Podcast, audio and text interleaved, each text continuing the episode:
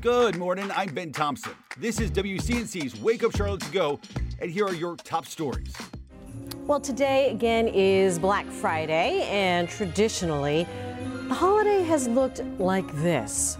Shoppers waiting overnight in long lines to catch some of the lowest sales. But since the pandemic, many big box stores have been staying closed overnight.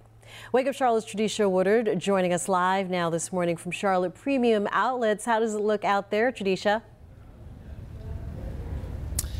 Well, I can tell you it's a lot different from what we saw earlier this morning. It looked like a ghost town, but now come, come, follow me. You can see people starting to trickle in. Jane, it is dark, it is early, it is rainy, but a lot of people are here shopping inside of the stores, eager to take advantage of some of these Black Friday deals.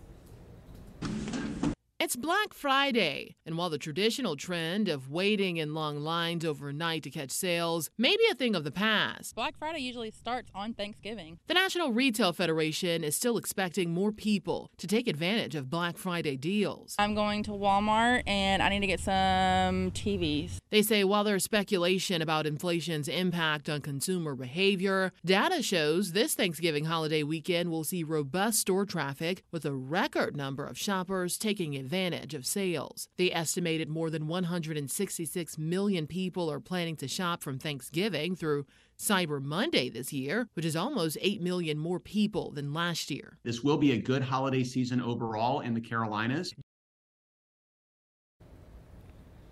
And they say Black Friday changes have also increased the number of people who are searching for deals and taking advantage of those deals online. They're projecting the number to be over 6% in comparison to last year. Reporting live from the Charlotte Premium Outlets, Tradisha Woodard, Wake Up Charlotte. Tradisha, you are just in the prime spot right now. Go shopping. All right, it is 6.05, turning to more of today's top stories in your morning rush. New court documents show Charlotte-based Belk is dropping its lawsuit against its former CEO. The company was suing Nir Patel along with Tim May and GameStop after Patel left Belk for GameStop. Belk was accusing its former CEO of recruiting Belk employees for GameStop. This week's settlement dismissed with prejudice, so Belk can't bring this particular lawsuit again to court. The exact terms of the settlement aren't publicly available. A banker charged with helping disbarred attorney Alex Murdaugh illegally take money from clients has been found guilty of wire and bank fraud. Former Palmetto State Bank CEO Russell Lafitte was found guilty on six charges each charge bringing up to 30 years in prison. Lafitte is out on bail until his sentencing at a later date. I'm Julia Kaufman on Weddington Road, where affordable housing developer Dreamkey is hoping to build a new community on this plot of land. They're going through the zoning process currently, and neighbors that came to the recent city council meeting are on board with the plan, but they're hoping to see some changes made.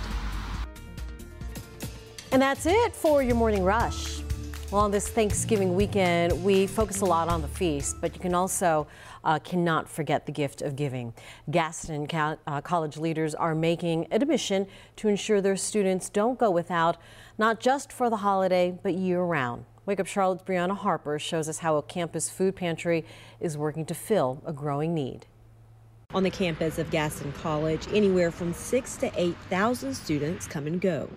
But outside the classroom is the real world and all the hard work that goes along with that. I'm going to say about 80% of our students do work full time or multiple jobs while attending classes full time, taking care of their families. Unfortunately, with the rising cost of inflation, that task isn't always easy. The Urban Institute found more than one in five adults in the U.S. reported food insecurity this year.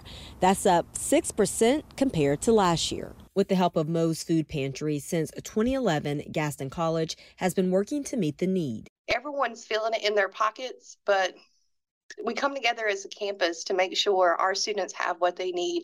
From personal care items like shampoo and detergent to foods like canned goods and cereal. All that's needed is proof of being a student, sign in, and start shopping. Business is booming. Uh, we've had a huge rise in the number of visits and items that we offer for students. In Gaston County, Brianna Harper, Wake Up Charlotte. Thanks for listening. You can find all these stories and more right now on WCNC.com. Join the Wake Up Charlotte team weekday mornings on WCNC Charlotte from 4:30 to 7 a.m. Like and subscribe to our podcast and tell a friend.